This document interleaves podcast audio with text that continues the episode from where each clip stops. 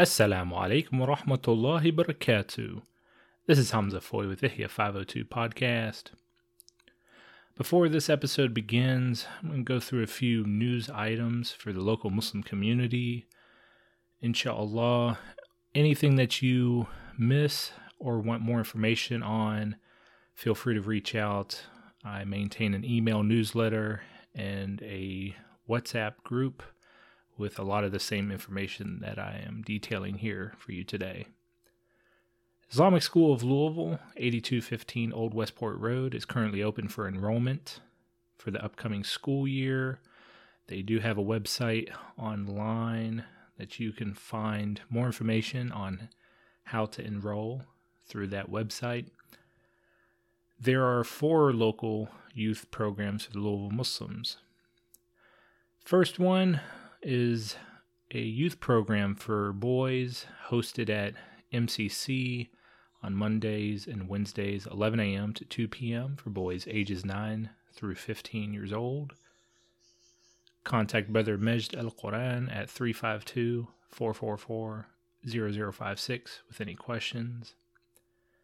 Hira Institute will be holding youth programs at the ATFA Turkish Center, 4711 Progress Boulevard, on Mondays and Thursdays, 11 a.m. to 2:30 p.m. for 5 weeks starting June 14th. Program is for both boys and girls ages 10 and older. You can register online at HIRA, H I R A, institute.com. MCC will also be hosting a youth program for girls on Tuesdays and Thursdays, 12 p.m. to 2 p.m feel free to reach out to me and I can give you that contact info over WhatsApp. Nur Islamic School of Louisville will be hosting a youth program on Mondays through Fridays, 8 a.m. to 4:30 p.m. Nur Islamic School of Louisville also has a website online from which you can enroll. If you are a small business owner, organization leader, or masjid board member looking for a website to be built, an app to be developed, or marketing material to be designed for you, feel free to reach out to me by email or on WhatsApp 502 930 8391. I can present you portfolio pieces if you are interested in a website, app, or marketing material. That's all for the news before this week's episode. Feel free to tune in on YouTube, Spotify, Apple Podcast, or Substack. And without further ado, this episode of Ihya 502. In this episode of Ihya 502 podcast, I'm going to briefly review uh, some of the discussion that we had at the last Reverts gathering uh, this past Sunday. Alhamdulillah, the gathering went well. Um, we really got off to a great start. Um, our discussion that past Sunday was regarding tenets of our Al Aqidah or our creed and both defining our Al Aqidah as Muslims and what sets us apart from other religions, other faiths, other ideologies one of the cornerstones of our Aqidah is the understanding that Allah subhanahu wa ta'ala is one without partner, without any human resembling Allah, without any sharer in his entity, his attributes, his actions, and that he possesses almighty power. In this tenet alone, we see a separation between Al Islam and the Aqidah, the creed of modern day Christians, modern day Jews. Um, so we clearly reject the premise that there can be three divine entities. Uh, so we reject the Trinity as espoused in the Christian Aqidah.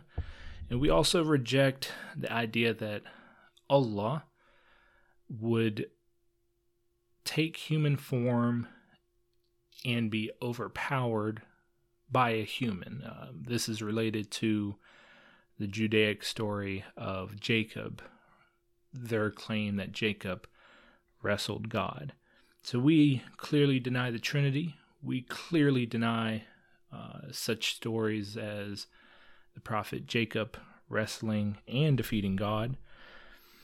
We also talked about um, Allah sending prophets out of his generosity, protecting them from everything unbecoming of them, guarding them from both lesser sins and enormities, both before their prophethood and thereafter. We also talked about the concept of Prophet Muhammad sallallahu alaihi wasallam being the seal of the prophets, the final prophet, and that we give respect to the Sahaba, both male and female companions, and especially give a respect to Abu Bakr, Umar, Uthman, and Ali. This sets us apart from groups including the Qadiani, um, that group which believed that there was a prophet after Muhammad. This sets us apart from groups such as the Nation of Islam, who in their Aqidah believed that Elijah Muhammad was a prophet after Muhammad. We clearly reject the Aqidah of these groups. We define ours separately from them. And we reject those groups that hurl insult and denigration upon various Sahaba, whether it is Abu Bakr, Umar, Abu Huraira, Aisha, radiallahu anha. So we, we went through in our gathering this definition of our Aqidah and how our Aqidah is separate and different from the Aqidah of other religious groups and ideologies. Some of the other tenets that we talked about is the acceptance as truth of the angels, of the sacred scriptures, uh, the Quran, the Injil, the Torah, the Zabur, Suhuf Ibrahim, the questioning of the dead in their graves about their faith, the resurrection of the dead, their being gathered onto Judgment Day, the terror of it, the taking of the pages in which one's good and bad deeds are recorded, and the weighing of them, and the balance scales of those deeds, and in Jannah and Jahannam, paradise and hell. So these are some of those tenets of Aqidah that we talked about at length. Um, we also talked about, you know, some of these modern phenomenons, such as, you know, a belief in divine energies and, you know, spirits and, you know, I talked with them, you know, nowadays we live in a world that is either mainly monotheistic or mainly atheistic. Um, we, we do not have such high numbers of polytheists as was encountered in the times of the Prophet sallallahu alaihi wasallam. However, we still see kind of rehashes of those polytheistic trends. So, although yeah, you don't have people worshiping pantheons of gods of fire and earth and wind, billah, uh, you still have people they will ascribe to astrology, whether that be you know, the Greek zodiac, you know, Cancer and Capricorns and that sort of thing, the Chinese zodiac, um, or that more, you know, I, you know, out of this group, I, I'm the only uh, white revert. And so I kind of joked and I said, you know, in, in white American culture, especially in the 60s and 70s, you know, we had the what we called the New Age movement you know this this whole idea that you know we can sense divine energies and spirits. Once again that's a red line in our aqidah. We do not subscribe to any belief in that. There is only one god no sharer of Allah's power, will, knowledge, and although, you know, all those groups that ascribe any hint of divine attribute to anything else, we define ourselves against. We are defined as a separate group from the people that believe in such a thing.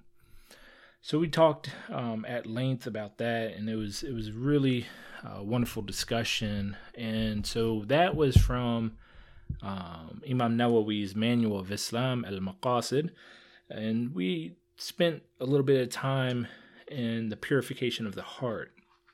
And Alhamdulillah, this this book is incredible. Um, we're dealing with spiritual diseases of the heart. In English, we oftentimes will use the word vice to describe these.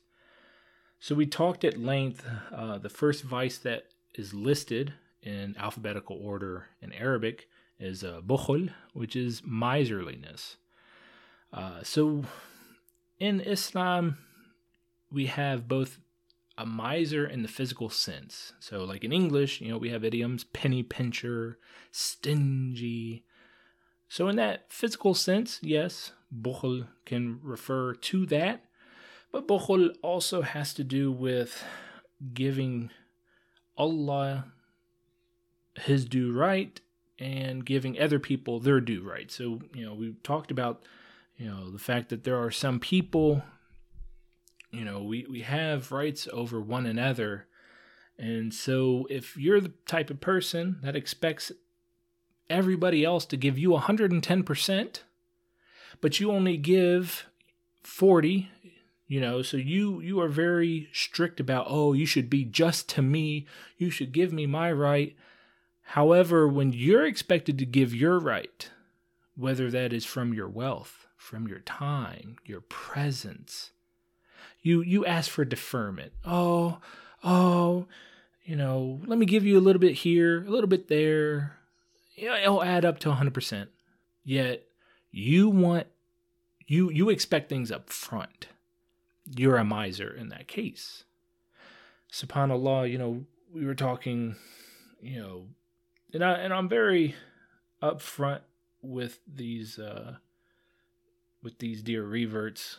Um you know and i and i tell them that you know in in the muslim community do do be cautious and recognize that you're going to run into some very imperfect people not everybody you will encounter great people who will inspire you to really push yourself more as a practicing muslim but you also encounter people who will have shortcomings. Don't let those shortcomings influence you to the negative.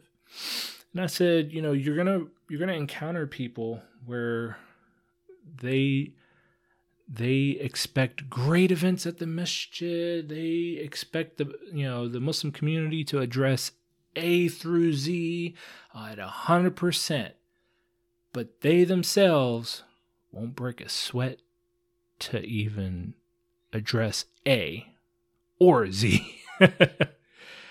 so, yeah, yani, you're going to have these people. They are misers. And, yani, don't, don't let them affect you to the negative.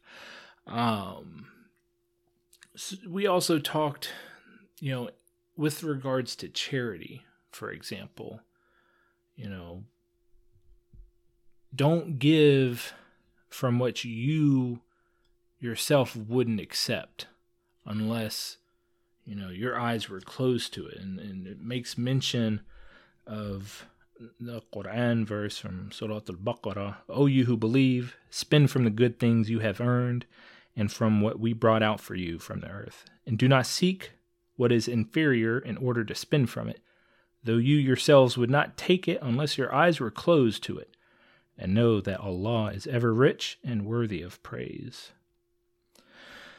so that's, you know, the physical manifestation of miserliness is that, you know, from your wealth and not even just your wealth, from your time, right?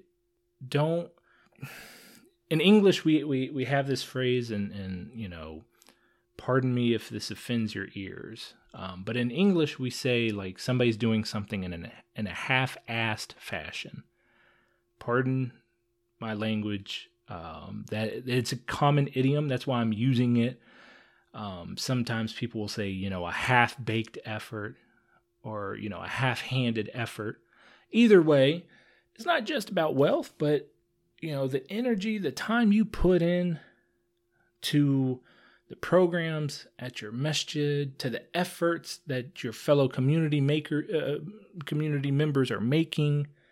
If you're putting a half-handed effort, you're a miser. You're a miser. Your your attention, if you're giving a little bit of your attention span to the community, don't turn around and complain, "Oh, why isn't why isn't the community addressing X, Y, and Z?" You're not even putting your energy, your presence, your time, your wealth into it. You're a miser. And that is the first spiritual disease that we addressed in this book. We had a wonderful discussion about it. Uh, subhanallah, you know, it's it's it's an honor working with the new Muslims. Um, I, I, feel bad. I should have started this um, a lot um, a lot sooner.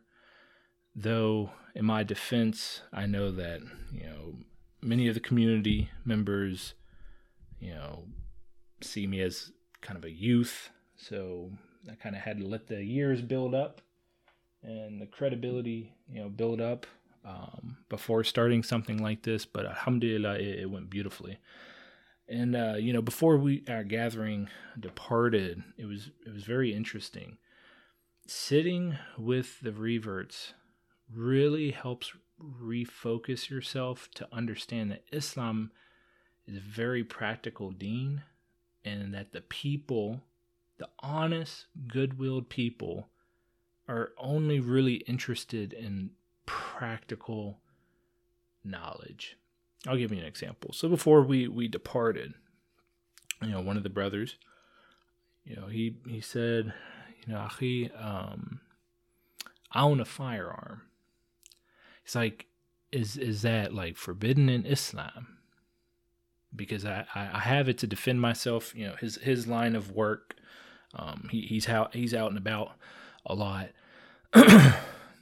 and it's very interesting because in Christianity, you know, you, you see this whole warped obsession with turning the other cheek. And I told him, I said, Achi, we're not to be aggressors. However, you have a right to defend yourself, Islamically speaking, you know.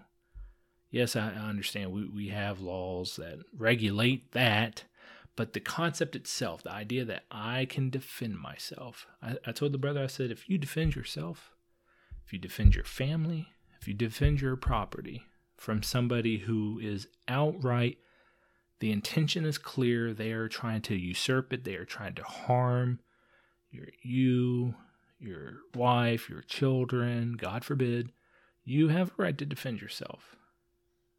You have a right to defend yourself. And, and in fact, you know, I don't know the exact qualifications, but in in these cases, you you may be considered a shaheed. Clear, clear, clear, and simple. You know, it's those kind of questions because they're they're very real. They're they're not like eh, people that come to Islam. For the most part, they're they're not like their heads are not in some you know knee deep in some ideology where you're just dealing with so such highfalutin theoretical situations and conditions. You know when you speak to the reverts they have very real very practical day-to-day questions. And subhanallah i mean uh, you know we talked about that because you know i brought up the fact i was like you know this is why you know malcolm x um, may, may Allah um, have mercy on him and, and make his time in the grave easy. You know, Malcolm X is muted, unfortunately, because Malcolm X he had that he he had that very real, practical um, encouragement, which was you know defend yourself, defend your family. You know, he he had that down to a T. And so, you know, um, I definitely encourage, you know, any of any of our Muslims that want to want to attend our gatherings, you know, drop me a line. I, I would appreciate it. Um, I think having even people who are not reverts attend the gathering will be good because it, once again it, it helps um, the reverts really learn about the different cultures, the different nuances that the um, I think in Arabic adda, kind of the customs of the different cultures that you find in the Muslim world. You know the different languages. It, it in a way it's it's an immersion for them. Um, so drop me a line if if you'd like to attend. Um, I might I might recap our gatherings just for listeners. Um, if for nothing else, it gives you a very real sense of the kind of questions, uh, the kind of practical application of our deen that you know may be helpful to you, whether you're going through a crisis of faith or you have a deficiency in your knowledge that you're wanting to really build up, or maybe you might have non Muslim friends who are curious about Islam. And so this might help you, you know, hey, man, it'll help you learn how to talk to them. Um, definitely um, encourage people to come out. Just reach out to me. I can give you the, the day and time and location, that sort of thing. But yeah, I'll go ahead and uh, close it here. Jazakallah khairan for those listening. I'm going to return to the the usual schedule for the Ihya 502 podcast. So we're going to be dealing with, you know, three uh, main episodes each month, one bye week where I take a break. Might release uh, smaller episodes in between though. So love to, you know, get back to, you know, the typical listeners you know, I had one brother um, at the graduation ceremony at MCC for the Louisville Muslim community this past Saturday. You know, he kind of pulled me aside. He's like, "Hey, man, where's uh, where's Ihya 502?" So if you're listening, you know who you are. Don't worry. I'm gonna keep this pushing. Uh, keep recording, and inshallah, this will be of benefit um, to members of our local Muslim community. This is Hamza Foy signing off. Assalamu alaikum.